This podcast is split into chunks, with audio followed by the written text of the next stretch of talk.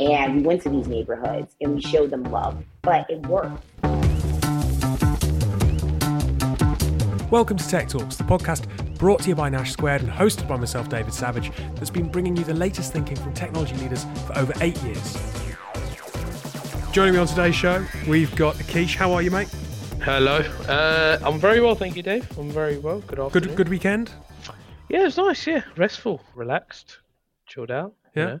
In the office on a Monday, so we're good to go. How did you start your Monday? Um, our social media um, guru put a poll out this morning. What's the best way to kickstart your Monday morning? How did you kickstart your Monday morning? Yeah, I had a, I had a, I had a, you know, double espresso and uh, watched a bit of the sports news. Watched, uh, you know, the Super Bowl results. Um, not, Oh, yeah, not, yeah. not that I'm Super an Bowl NFL fan.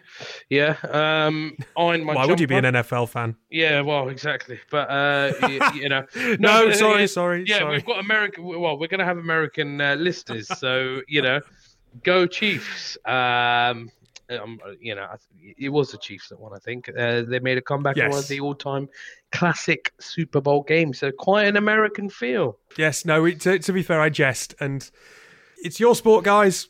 Love it, great. Um, we've got an interview later in the show specifically tailored to the fact that it was the Super Bowl, um, because our second interview today is with Beachfront Media, talking all about advertising, where to spend your money across media channels, and talking about the fact that obviously um, there are there are appointment viewing events, which the Super Bowl is definitely appointment viewing events. It is. It's um, it's huge. And also, just while we're on media, I heard that Yep. KSI and Logan Paul are the first ever YouTubers to have an advert run during the Super Bowl. So Really? yeah, so you know they've got that Prime drink, um, which obviously our listeners in the States will be fully aware of Logan Paul. Our listeners in the UK might be fully aware of KSI. A couple of YouTubers, they've got an energy drink called Prime. It's been going absolutely crazy and nuts. Um, I think all around the world really, and uh, yeah, they've um, they've managed to uh, managed to get themselves an advert during the Super Bowl. All the more reason to stay tuned for that second interview with Amit, VP of Product at Beachfront Media. Now, before that, in the States, this is this is very um, US friendly focus this week. It is Black Live, uh, sorry, it is Black History Month rather in the States, uh, all of February, and we wanted to mark that with an interview. And this is one that I'm genuinely really excited about. We've got Chivona Newsome, who's the founder of Black Lives Matter Greater New York and Black Opportunities. She's someone who's been profiled by magazines such as Forbes and Elle. We've got um, ERGs within our own organisation, so employee resource groups that um, promote and support the activities of our minority groups. Um, our women within our organisation and also members of the LGBTQIA plus community. So absolutely something that is close to our heart as an organization and is something that has always been close to the heart of this podcast since we started it eight years ago. I do want to just say um, the views in this podcast, the personal views and experiences of Chivona and Newsome, that is, um, don't represent and don't uh, are not endorsed by rather Nash Squared or its related brands such as Harvey Nash USA. But it is obviously the the topic and the tone that we want to raise and make sure that during this month, um, you, our listeners, our community, are fully aware of, as, as educated as you can be about the issues, and to try and support um, the work to make sure that there is, you know, a truly inclusive environment. So we'll play this interview, and myself and Akish will come back afterwards with some comments on it.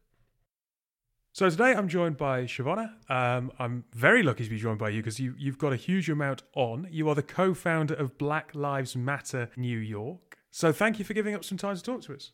Thank you so much, David, for having me. Um, I'm excited about our chat. Uh, it's a very important month. Uh, it's Black History Month here in the States. And it's just Mhm. a privilege uh, as a Black woman being raised in America, born and raised, just for my voice to be heard, period. And for my, my voice to have the ability to foster change. So I'm grateful to be here. Let's just start with some ve- some very very basic stuff. I mean, as you said, it's Black History Month in the US. You're the co-founder of Black Lives Matter in Greater New York. What have you got going on this month? Um, this month is crazy. Right now, we have teams going down uh, to Gulfport, Mississippi. Uh, Jaheim McMillan, 15 year old unarmed, murdered by uh, Gulfport Police Department.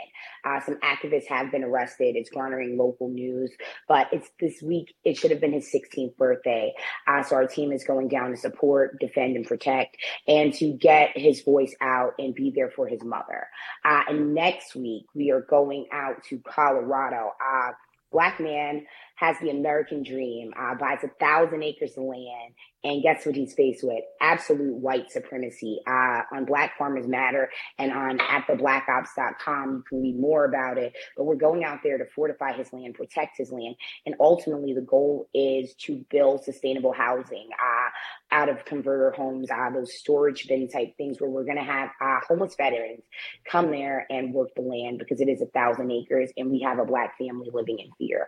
And then after that, it's some Black History Month events. But right now, Jaheim McMillan and Black farmers at Freedom Acres Ranch. Uh, those are the two most pressing things that are on my. I live in a week cycle, so that's what's happening in the next week. So plenty, plenty as you say going on. Uh, it sounds like you're traveling a huge amount as well, not just in New York, that's for sure. Yes, um, I, have been fortunate that our work has brought us to uh, Houston, Texas, uh, Atlanta, Georgia for disaster relief, uh, the Summer of Hope, which is our non-violence project under Black Opportunities, which I'm also the co-founder. We're doing a national tour, so we are going to be combating violence in the most violent areas: uh, Houston, Texas, Dallas, Texas, uh, Chicago, and New York. So yes, being the co-founder of Black Lives Matter Greater New York has allowed me to fight the good fight around the nation. Let's let's do a bit of education because I think the vast majority of people are obviously familiar with Black Lives Matter, but they might not necessarily have interacted with Black Lives Matter. In your own words, as the co-founder of Black Lives Matter Greater New York, what is what is Black Lives Matter about? Um, I, I, just want complete clarity and transparency. Uh, we were never a part of the global movement. Um, we came mm. about a like a few years later out of a need. Uh, the original global movement, which was founded by um, women, it, it, was more theoretical, it was more playwrights. And we felt and we believed that the issues plaguing Black people and the need for liberation was something that needed to be met on the ground. So my brother and I, we co founded this organization. Um, in terms of everyday people and what Black Lives Matter is, it's so much more than me, it's so much more than the other founders. It's a movement movement. It's the new civil rights movement. It's carrying on the ongoing fight that Black people and Black leaders have been fighting for for quite some time. So anyone who has been politically engaged since uh, Michael Brown, or even going back to the first time I marched with Sean Bell, uh, when we talk about Eric Gardner, uh, when you talk about the numerous other people, and now Tyre Nichols, uh, God bless him, who was just beaten to death, uh, you are a part of that movement. If you are pushing forward justice, may that be social media, whether it's journalism, whether you are a teacher working in education and you are fighting for the liberation of Black people, we all don't need to be on the front lines like me going head to head in a bulletproof vest with the police. Um, being a part, to be classified as being a part of this movement. Um, it's a civil rights movement, and everyone can play a huge part in that.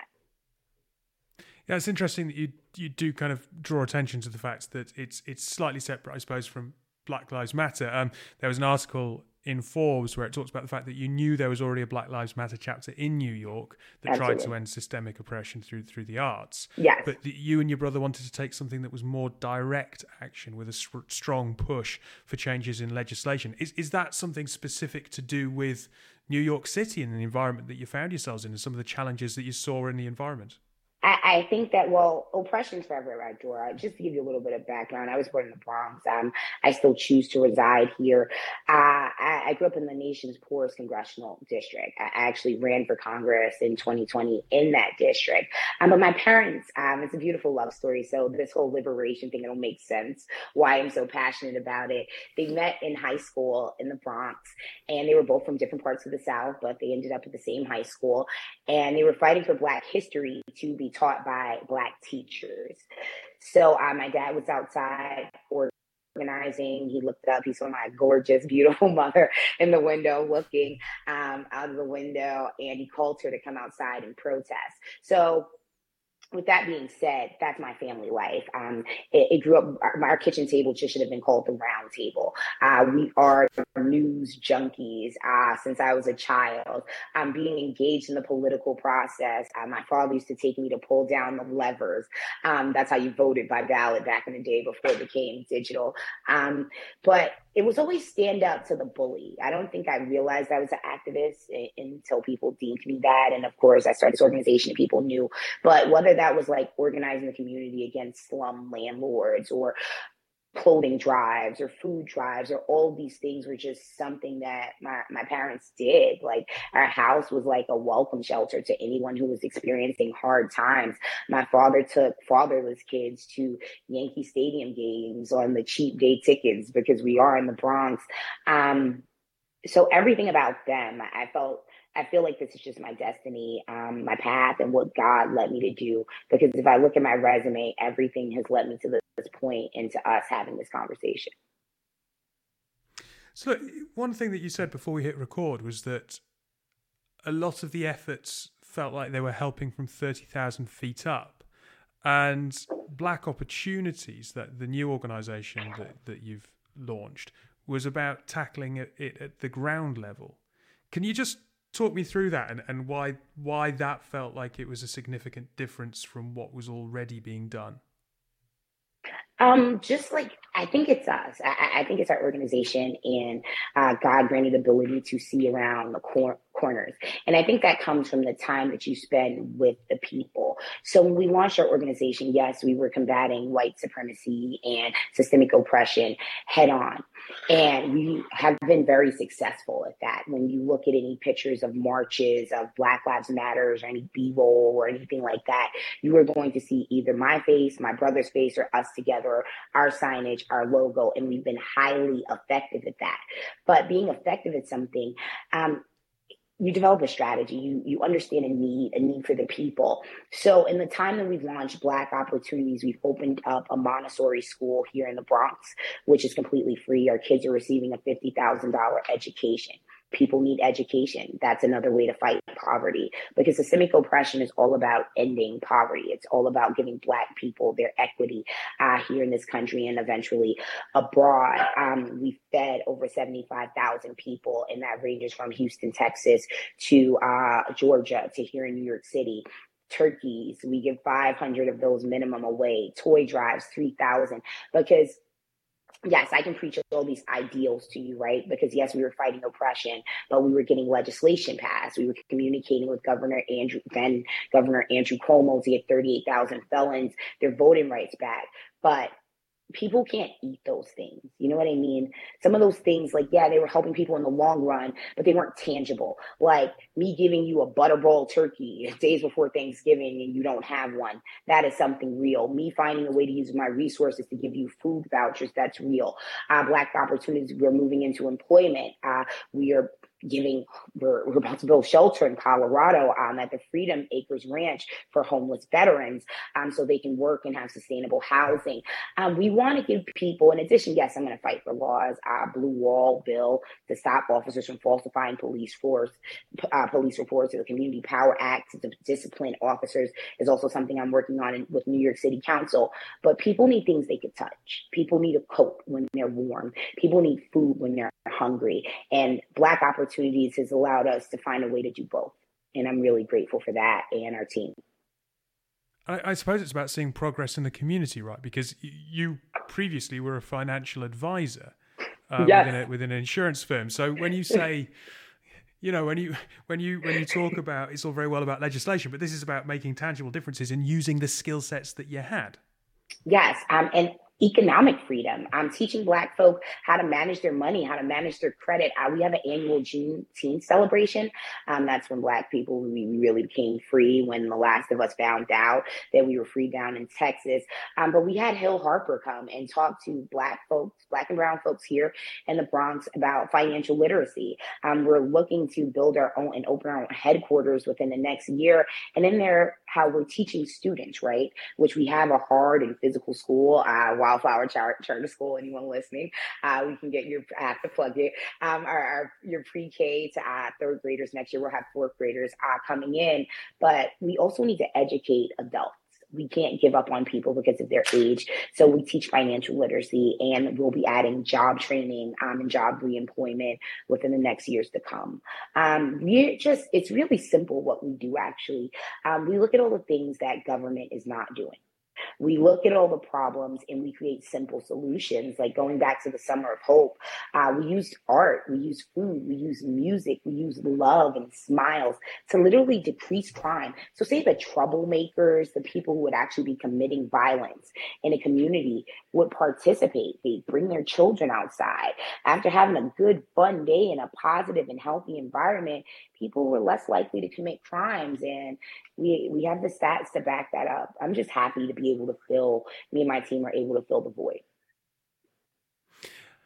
You talk there about kind of using the arts and and kind of very positive um, words like love. Um, you you are using those techniques to tackle crime and to try and break cycles i suppose of poverty how do you do that? How can you break some of those cycles? And and what does success look like for you?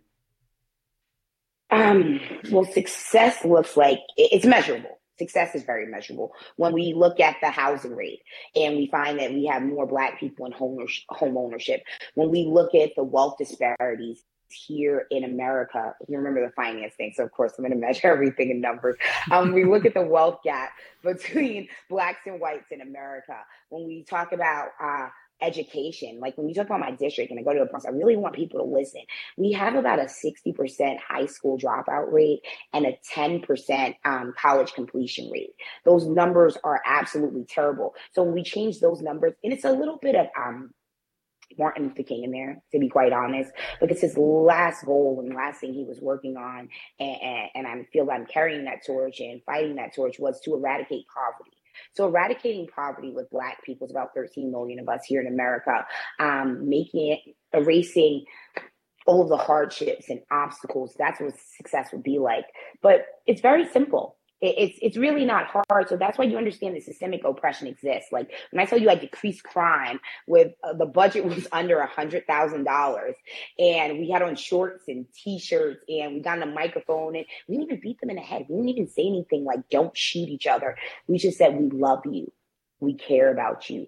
We're here from you. Take some food, take a smile. We understand. And we show people love and compassion it worked.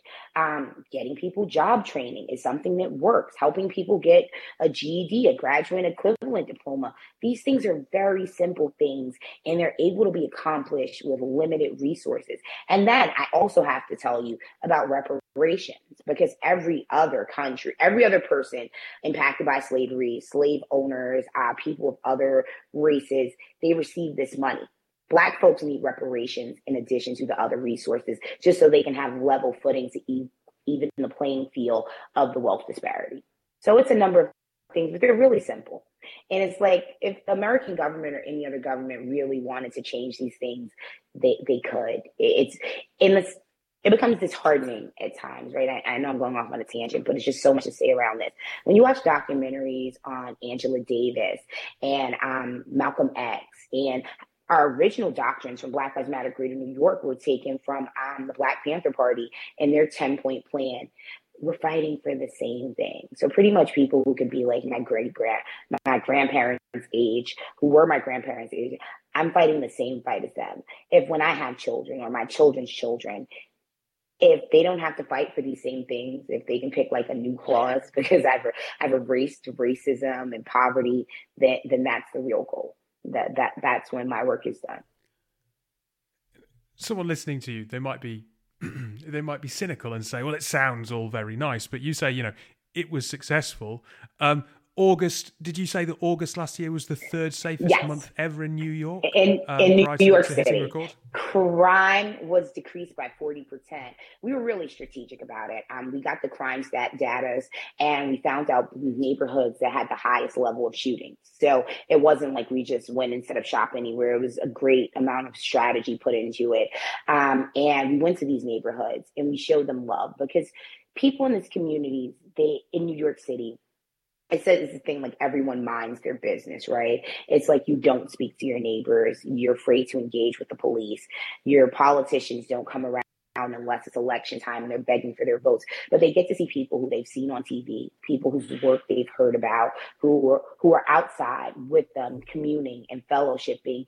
And it just changed the energy. So yeah, it took some strategy. Absolutely. It was a whole bunch of permits and a, and a whole lot of things that went into it and a small budget, but it works.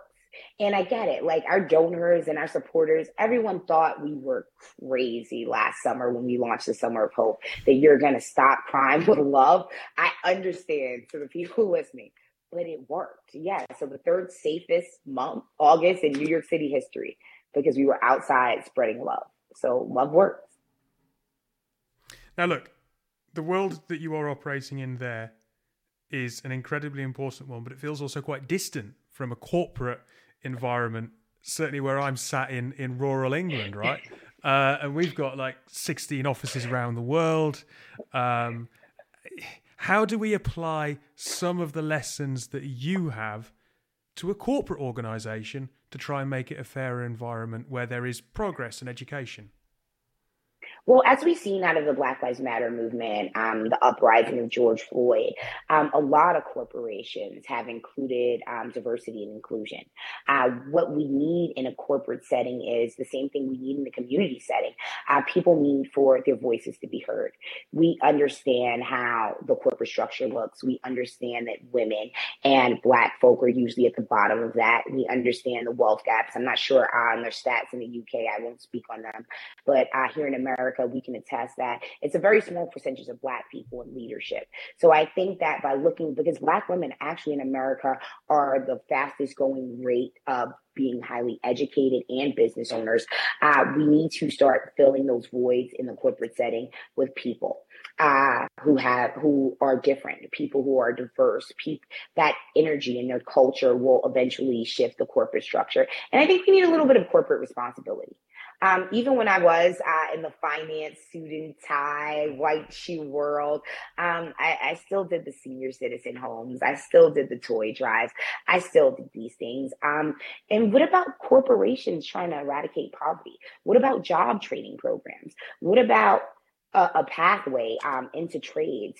Uh, there's so much that corporate America could do if people just thought about their neighbor. Like I'm a Christian, so of course most of my philosophies and jobs are going to come from the golden rule and doing unto others as you have them do unto you. But I think the same thing that I'm able to apply successfully in the inner cities, in impoverished communities um, around the country, I think that we can bring that to corporate America, and that's how we're going to affect change. It just can't be a handful of folks trying to do something or one politician. It's going to take a very big collaborative effort because for Black people to win, right? We need resources and equity. We need investments. And who better than a corporation doing that? And imagine how I, I, don't know if it's hit over there, but it's this whole thing where people are kind of like divesting from work, where they're not really engaged. I think the name of it is called like quiet quitting. It was making the headlines um, this summer. Um, what if people made a living wage, a good salary, and a part of their job included giving back? Um, imagine if you incorporated that into the corporate structure. I'm sure people would be happier, their health would be better, and they would change their overall mood about how they feel about work and how they feel about their life.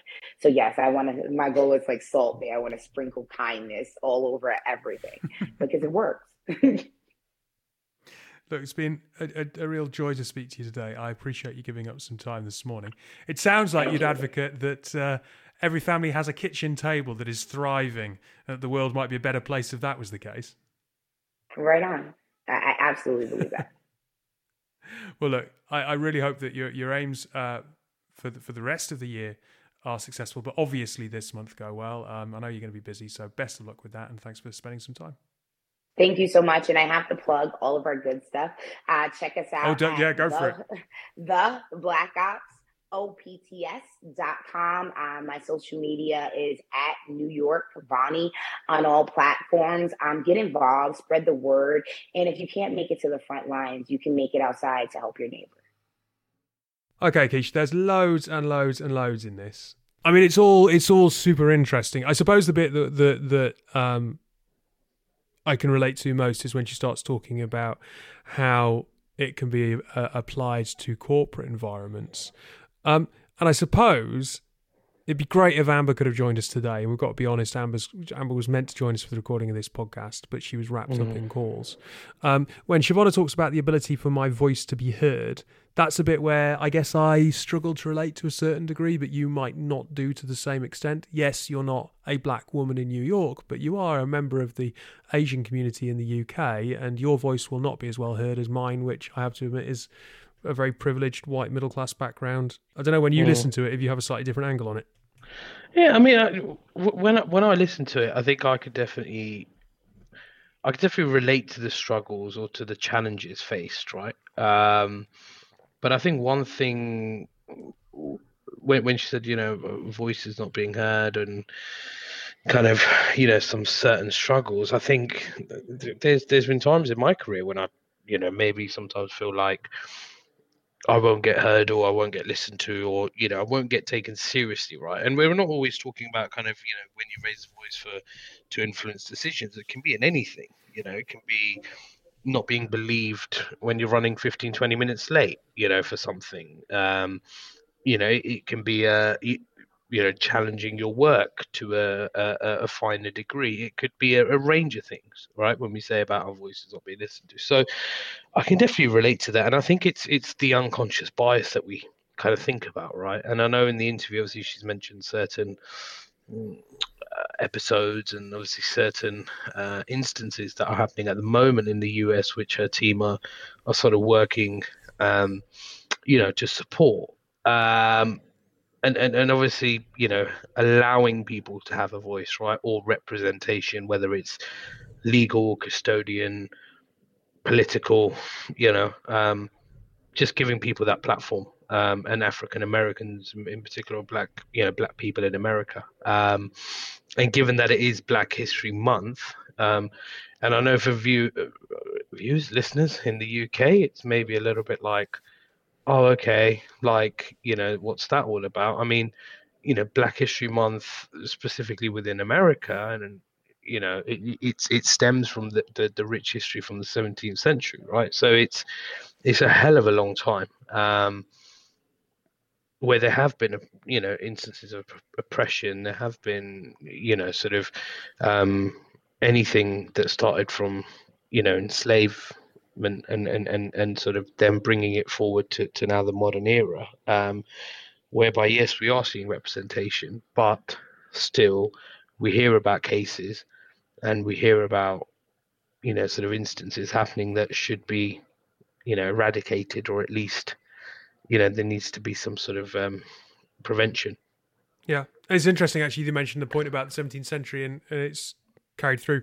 You know, Chivona makes the point that the Black Panthers' ten point plan is essentially the same same fight that she's fighting today, and she would like it to be the case that her children and her, her grandchildren don't have to do that. But it shows that this is a an ongoing evolution from generation to generation, where unfortunately it would appear that not much progress is being made, um, mm. and certainly that's that would that would seem to be highlighted by that. But Chivona herself making amazing impacts in the inner cities in New York. 40% reduction in crime in August. One of the safest mm. months ever in New York City. Went to these communities. We showed them love. I think it's I think it's really interesting how she's she's been able to really get into those communities and and address some of the issues that they're that they're facing. Mm. And I think for someone like her, I mean, you know, you you, you can within the first five minutes of listening to her speak, right, you can see that this is passionate. This is not just a, and I'm not wanting to talk down any of our kind of founders or you know sort of um, technology leaders that come on this podcast. They they are passionate about their work, but this is this is more you know something that she is feeling within and has had some sort of personal experiences, right? So when she talks, she's talking from the heart, and you can tell that this is you know somewhere. This is this is it for her and this is her sort of legacy right? Um i mean me and you were talking before we started recording about you know sort of articles and stuff that she's been published in and the type of attention that she's got. And you know she's very passionate i guess. And what is great to me is to see that she's getting that community engagement because you i mean you know let's be honest throughout history a lot of people have had a lot of rogue ideas and some of them have had following and some of them have not right um, whether or not those ideas have been right or wrong. But the fact that she's getting amongst in amongst and inside these communities she's helping to drive crime rates down she's helping for that education and understanding um, which i think is is vital um, i think that's what helps the the agenda to move forward mm. and that and then that's what helps sort of you know the the mutual respect um, to be there i think what's great as well is you talk about the fight it sounds mm confrontational. But then you listen to what she's really doing, you know, creating pathways into trade, job training, the fact that she's an ex financer, using those financial skills to try and help people. You know, we don't think about our neighbors, espousing the need to think about our neighbors, giving mm. back um, through corporate structures, changing, you know, giving back in a corporate structure so that people change the way that they think about their work and their life and sprinkling a little kindness through action in the community. It's all highly positive stuff. And she even highlights the fact that, you know, black women are the fastest growing sector when it comes to, or, or demograph rather, when it comes to business owners who are highly educated in the USA. And that mm. it's the mm. need to try and fill those same voids in the corporate sector. All of this stuff is overwhelmingly positive action. Mm. And I think all of these things, I mean, what they what they show us is these uh, these these steps that are being taken these steps are to you know sort of go forward into the future and these are to you know make the future a lot better so when she talks about people going into careers you know equal representation numbers she talks about her finance background how she's creating those pathways that for me is basically she, what she's making sure is that the future like she mentioned for kids and grandkids and other kids and grandkids and other black generations to follow in the US in particular, it's for them to have an easier path, right? Rather than the the fight. So, I mean, you watch movies, you watch documentaries, you hear podcasts, and the fight that she has at the moment, even though it, it may seem difficult, is a lot easier than the fight that they were having in the 17th and the 18th century, mm. right? And that's the, hopefully the natural progression. Um, yeah you know, and, and in the same way here in, in, in the UK and people in the States might be listening to this and going, oh, what do two, um, you know, two, two guys from London know about the struggles of black people here in the US? Trust me, we, we have our own struggles. We've had our, you know, own kind of issues. Um, I'm, I'm an ethnic minority and, and it's, it's sort of been the same. And now the same way that, you know, black people were proud that, you know, they finally had some representation in the highest office in the country when Barack Obama became president, hmm. Asians felt the same when Rishi Sunak came prime minister, you yeah. know? And it was like, well, how can we then push forward from there and how can we align ourselves more? And it's about a better understanding and cohesion. Yeah. Yeah. We're nearly at our break. Before we do, uh, we're going to have a very quick update that we're going to play you. It's literally a minute or two with Thomas Vosper. Do you remember our roving reporter from Slush? just before yeah. Christmas. Mm-hmm. Aisle 3 founder, CEO. Well, yeah. we like to check back in on our founders every now and then, our, our, our podcast alumni. He's doing rather mm-hmm. well. Have a listen to this. We're welcoming back to the show Thomas Fosper, CEO of Aisle 3. How are you? Uh, I'm well, I'm well, thanks. Yeah, really good. What I've always enjoyed, Thomas, is you've always been very honest about um, founder, startup founder life. But you put a post up on LinkedIn last week where basically um, new website, and sales sales went better than expected. Uh, yeah, we um, we've spent the last three years pretty much focused on just the product, tech, and the team building the business. So. Uh, just before I headed out to New York for NRF last month, literally the yep. day before, we thought that would be a good idea to launch the new version of our website, a3.co. And um, the first couple of weeks were pretty cool. Um, we went from about 1,400 subscribers on the site to 1,700. So, you know, 300 in a month felt like a really big deal. Mm-hmm. Um, and then uh, a couple of weeks ago, um, our investment in our TikTok channel paid off and we went uh, somewhat viral. And I got a um, a frantic Slack message from one of my team saying, "Hey, can you check whether we've had any signups in the last hour or so?" And you know, at eight o'clock on the Monday, I kind of lifted up my laptop and went to go and have a look, and it was already at five hundred. I'm like, what have you done? And I literally watched it that evening like a totalizer on a telethon, just clocking up and up and up and up until I, I think we kind of tapped out at about 1300 towards uh, by midnight. Amazing. What do you put that down to? Uh, it looks like an overnight success. It is uh, the skill and hard work of a really talented content creation team um, investing in building a brand and building a community and content on TikTok over the last four months. And we knew we had a good site. We knew that we were really engaging with uh, the community, but it just took that one kind of spark to to ignite, and it's it's been incredible. And if someone is is on TikTok, what's the what's the handle? Oh, we're a3.co. Check us out. It's uh, it's A3. really cool. I've got two really talented young people who absolutely love sneakers and fashion. They really represent the brand really, really well. Um, and yeah, it's, it's, it's a good way to waste a waste a few hours of your time scrolling through that. Well, look, fingers crossed. It continues to go well. Fingers crossed, and uh, we'll catch up with you again soon, or get you to tell us what, what Vegas is like for uh, Shopify. Is it shop? No, it's it's what's the what's the conference coming up in Vegas? There is Shop Talk coming up in about six Shop weeks. Talk. Uh, I'll absolutely look forward to that, and I certainly look forward to uh, some more sleepless nights um, as we scale. but I guess for all the right reasons. Absolutely. All right. Look, keep keep safe, and we'll talk to you again soon. Cheers, pal. Here at Tech Talks, we're very lucky to have a lot of content, and sometimes we're not entirely sure what to do with it. For example, when we go to a conference, we will quite regularly meet 15 or 20 people and not know how to get them all on the show. So, we've created something new Tech Talks Extra for those snippets from conference floors or from one off events that we don't quite know how to fit into your regular Tuesday show. Tech Talks Extra is free. It's on a private RSS, so you do need to sign up for it and subscribe. But as I say, it's free, and all you need to do is hand over your email address, and in return, we'll give you instructions of how to access all of that additional content. To get instructions and to sign up to the show so you can play it on Apple and Google podcast players, all you need to do is go to www.nashsquared.com forward slash the hyphen hub forward slash tech hyphen talks hyphen extra hyphen sign up hyphen form. Alternatively, have a look at the link in the show notes. Probably a bit of an easier way to do it.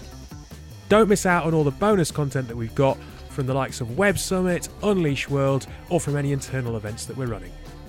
Welcome back to the show. As we said, we've got another interview to bring you with um, Amit, VP of Product from Beachfront, talking all about advertising. Um, Akish, one of the last points that you made when relating to Chivona's interview was about um, uh, someone black being in the highest um, office in the USA. There was a lot made of the fact, actually, that the two quarterbacks last night were black. Um, mm and that that actually was quite a transformational moment. It has happened before, but this was the first time where the whole quarterback role, the the the, the way that that black athletes played as quarterback was seen as maverick, whereas now it's seen as the way to play quarterback, um, mm. which was quite interesting. So a link between our two interviews there. I can't really comment any more than that because I'm, I'm at the limit of my American. I, I mean, I was going to say our both our NFL uh, knowledge is probably now maxed. To be honest, yeah. Um, yeah. So, Go Chiefs. Yeah. Yeah. um, but look, this this is an interesting interview because we, we do talk about appointment viewing. Um, the fact that actually not every part of the USA is, is, is equipped to deal with the streaming demand that you're kind of finding through uh, video on demand, etc. Uh, Amit talks about the fact that sometimes we let perfect be the enemy of good. And it's also that big question of how do you work out which media channels are worth spending your money on? So there's lots there to sink your teeth into. Akish, um, do you think adverts are a bit too personalised these days? Do you get a bit creeped out by adverts that online that are very personalised? Um, yeah, I mean, I get, I get, I'm not saying freaked out, but sometimes it's like, oh, well, didn't know I needed to see this. Now I do. So I forgot, I forgot um, my phone or Alexa was listening, and now I, now I've just been reminded. Yeah, yeah. But the funny thing is, when you're having a conversation about something that's you know fairly uh, upsetting or whatever, and then suddenly you, you, you know you, you get that sort of you know, you get that stuff that are all sent to you. But um, like for example, but but also it, it, helps raise awareness. So, for example, over the the weekend, I've been reading a lot about the the sort of you know the earthquake in Turkey and Syria mm-hmm. and these sorts of things. And now, you know, I'm getting all these sort of Red Cross pages and donations and all these sorts of things being sent my way, which is great because it allows me to help. We'll pass over to the interview with Amit. Um, Akish, thank you for taking the time to join us today. Thank you for Chivona for being our initial guest earlier in the show, and to Thomas. But do stay tuned for this for this last little bit of today's show. So I'm joined by Amit, VP of Product at Beachfront. How are you today? Doing great. Thank you for asking. Um, let's start with who Beachfront are and set some context around the conversation. Absolutely. So, uh, so Beachfront Media is a uh, supply side ad server. Uh, so we help uh, publishers or content creators, uh, distributors um, get ads, you know, into their uh, content streams. Um, we both help with the connectivity of that. So you know, connecting uh, you know buyers to uh, publishers, and then we also help with maximizing the monetization of that. Right. So uh, how do we make sure that our publisher partners are making as much as they can for their ad space, uh, where and when applicable? So forgive the kind of rudimentary questions, but when we're talking about getting ads into the right spaces, are we simply talking about television commercials. I mean, what, what, what, are the screens? Yes. What, you know, what what what's what is the actual channel, and and how is this being currently uh, consumed by consumers? Absolutely, yeah. So uh, you know, we focus predominantly on connected television. Mm-hmm. Um, so you know, I think for us, what you would think of as a traditional TV break in a lot of situations is you know we're trying to uh, help publishers deliver ads into those TV breaks, what we would call a pod, um, an, ad pod, and then you have multiple slots within that pod. Um, so you know, we're helping publishers deliver you know uh, ads within there. Uh, and when I say publishers, you know, it, it's it's often you know like content creators. It could be uh, you know people that are producing video content, um, and then you know secondarily there's also non you know TV formats. So you can have you know somebody who's watching something in a video on demand experience. Um, who you know has loaded you know content within there, and then they get to an ad break. So kind of helping you know maximize monetization and, and ad delivery within that.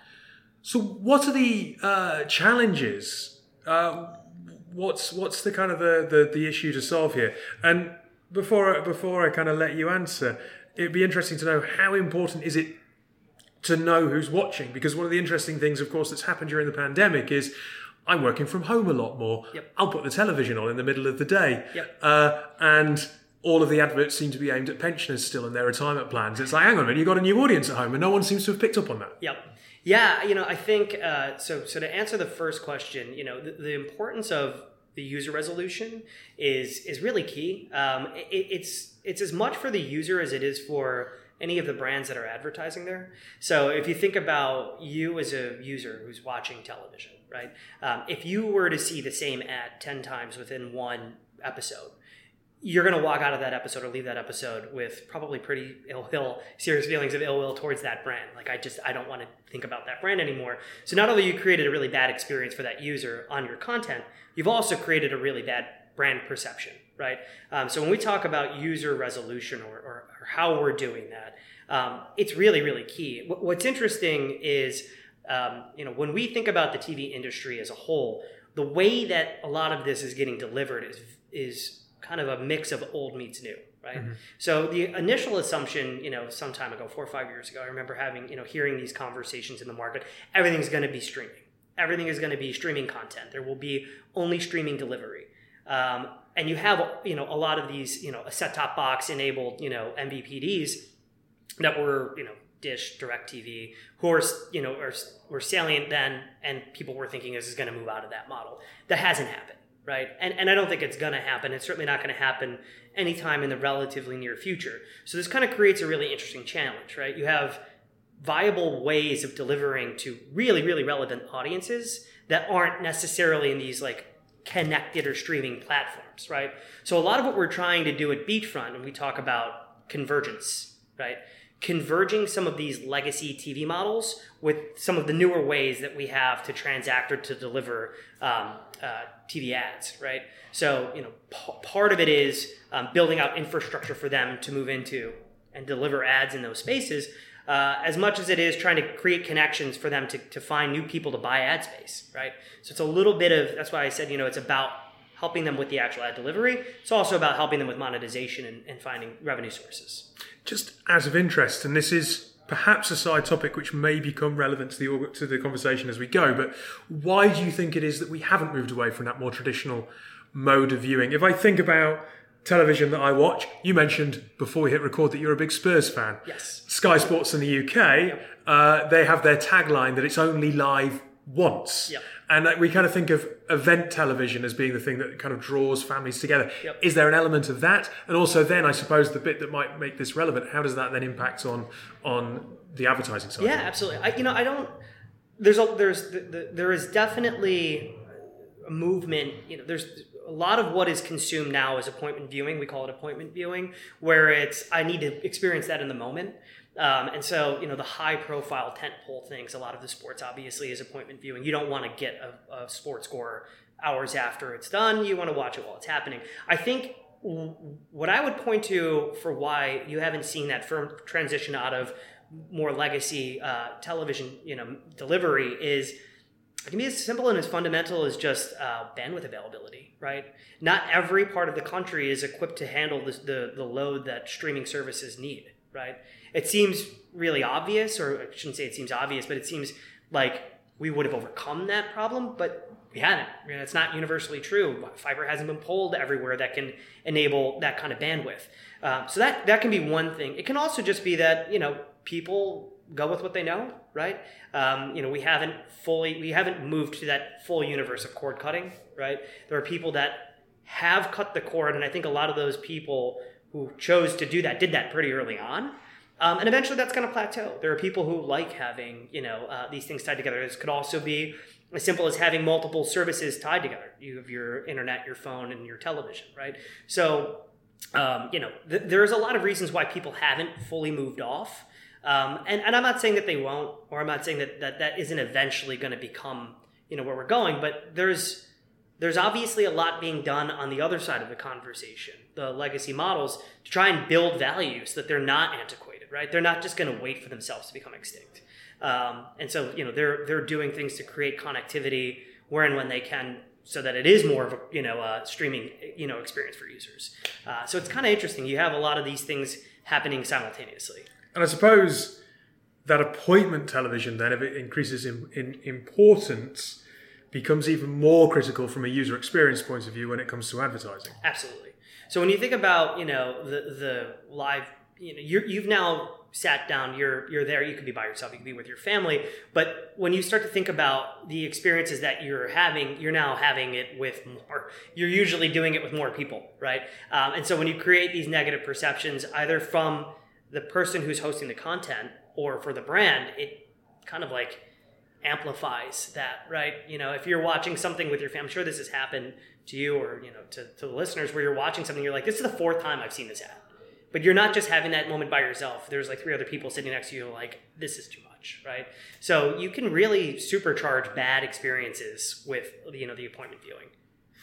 Um, you uh, talked a little bit, and again, this is before we hit record, about the fact that we're kind of moving away from manual processes towards an automated process, or that's the hope. Yes. What are the hurdles that are making that harder that still need to be overcome? Yeah. So, um, in the universe of buying TV ads, um, there's you know sort of what we call like direct buying. So that's when a channel will go and create a transaction directly with that brand.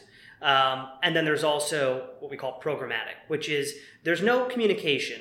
I'm going to tell you what you need to know about this program, and based on that information, you're going to bid on whether or not you want to deliver a user an ad. Right? One is transacted in real time, right, half second less. The other one is obviously a little bit it's much slower, right? You're having a conversation with somebody and you're trans you're you know you're you're uh, you're putting an insertion order in for a certain amount of, of media.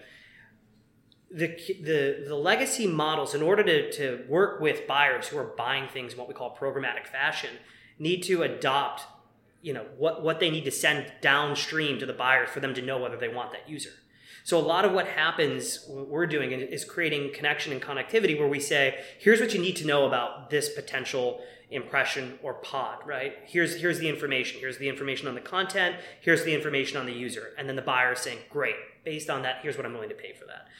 That isn't necessarily that connection point hasn't been created for the legacy systems. So we're trying to work that through. the other thing that is a huge challenge, what, what has enabled the growth of programmatic buying or advertising, is it's largely addressable.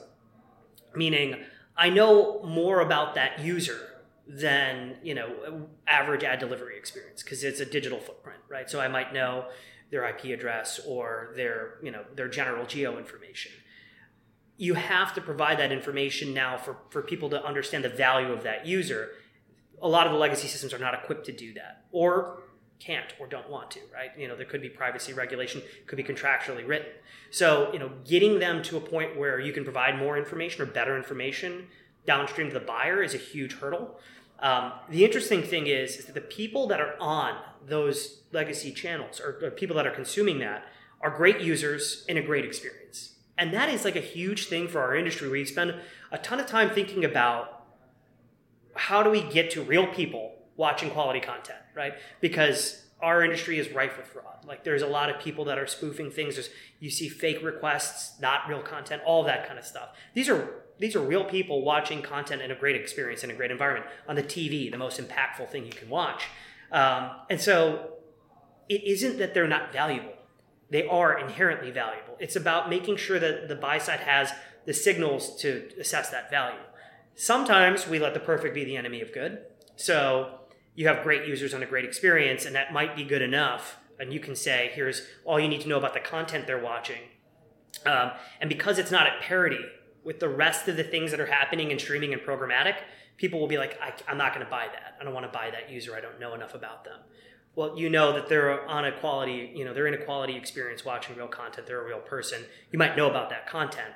Um, so that's an example of perfect being the enemy of good. We might not ever get to a point where it might take us much longer, where everything is universally connected, right? We, we know uh, who this person is, but um, in the meantime, it doesn't stop that from being a good channel to spend on. Mm. Uh, media channel, I mean, not, not TV channel. Uh, could be TV channel. But yeah, so, you know, I think that's a, that's a hurdle that we've been working on and continue to work on is how do we create enough information for the buy side to say, hey, this is a good person we want to deliver them an ad. Um, and so, you know, we need to make sure that we're creating that opportunity and that's an opportunity for those legacy channels to monetize otherwise unrealized revenue. Now, convergence and automation rely on data, which then calls into question privacy. Yeah. How challenging is it right now to get across to people that actually, if they want a, a good experience and if they want high quality content, they have to accept that there might be some advertising because it's unless it's behind a paywall that they're paying for, that's how they're getting the content. Yeah, I, I think you know it's there's a there's a there's an unspoken or spoken uh, transaction that happens every time somebody consumes content, right? Um, especially if you think about you know web pages and stuff like that. They're, the the publisher, the content creator, has a right to monetize, right? They have a right to monetize their inventory. They have the right to try and put ad spaces in there to recoup the expenses of hosting the web page. Somebody has to make that content. Um, and so the question really becomes not whether or not they have the right to monetize that. The question becomes what level of uh, addressability can you create in those ad experiences, or, or what are we comfortable with? Um, you know, I've always tried to say that you know the the the thing about cookies that I think, and I, I understand everybody's sensitivity to this, is not to say that I'm I I push that aside, but it's an alphanumeric string that I can't resolve past that point. I don't know who you are. I don't know your address. I don't know anything else about you. And I can't. I could never work that backwards. Um, and so as an anonymized identifier, it's, it's pretty effective. And you have, you know, uh, you know, IFAs and stuff like that in, in the, in the connected TV world. Um, th- those things are all designed, again, to help buyers understand the value of that user. And the more the buyer is willing to spend on that user to deliver an ad, the more revenue the publisher makes, the more you can create rich content. I mean, there's these things are all very, very tied in together. Um, and you know, we, we see it as a potential infringement on our privacy, and I understand that. I really do. Because there is a line. And I think the key to being successful, both as a as somebody who is creating content and delivering ads, as well as a brand that's about to advertise, is to not cross that line, right? There, the second somebody thinks you've now stepped into a universe that you I'm not comfortable with you being in, they'll never buy your product, right? And and rightfully so. If I felt like somebody was, you know, stepping into my my privacy and knew too much about me and was delivering an ad that was too tailored, too personalized, like, I'm not buying this. This is you've gone too far. Um, the flip side of that is, is you know, if you get the right level of okay, this is relevant to me. I, I can see why I would need this product. It's, you know, it, it's in line with my interests and likes. Um, you increase the purchase propensity, but you do it in a way that isn't obtrusive, hmm. right? And so that's why I think things that like are, are inherently designed to obfuscate the user are really, they're good for that, right? They, they create enough visibility on what the interests are without way stepping into that boundary, right? I'm not going to put your name into an ad, right? That's crazy. Um, so it's about finding that balance. And, and we as an industry have been, you know, I, I came from a personalized video, you know, uh, buy side partner, you know, you know, uh, uh, a tech company. And this was a conversation we had all the time. What's too far? Um, and what data are we using? And frankly, that that is, that's kind of the key question of where we are as an industry uh, for advertising across the board. Well, look, it's been an absolute pleasure to speak to you today. Thanks for coming in and taking some time. Absolutely. It's been my pleasure, and thank you for having me.